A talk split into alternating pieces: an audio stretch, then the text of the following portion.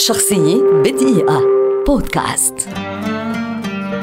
ميغال أنخل أستورياس.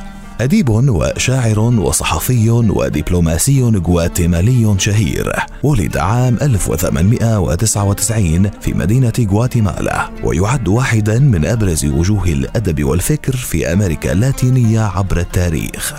شارك في نضال الطلاب عندما كان طالبا في جامعة غواتيمالا الوطنية وقد حصل فيها على إجازة في الحقوق. ذهب إلى باريس عام 1923 ليدرس القانون الدولي لكنه فضل دراسة علم السلالات في السوربون حيث تعرف إلى النصوص الكلاسيكية لأدب الهنود الحمر وسرعان ما قام بترجمة كتاب بوبول فو وهو الكتاب المقدس لشعوب المايا الثقافة التي أثرت في منتوجه الأدبي فيما بعد. عاد أستورياس إلى بلاده ليبدأ مرحلة مهمة من النشاط الشعري والدبلوماسي الكثيف. استمرت حتى عام 1946 عندما ظهر كتابه الثاني السيد الرئيس. الرواية التي عرضته للاعتقال في الأرجنتين ولم تنشر إلا عام 1952 بعد هذه الرواية عاد أستورياس من جديد إلى عالم الأساطير فنشر رواية رجل من الذرة التي تعد من أفضل أعماله المستمدة من تراث المايا.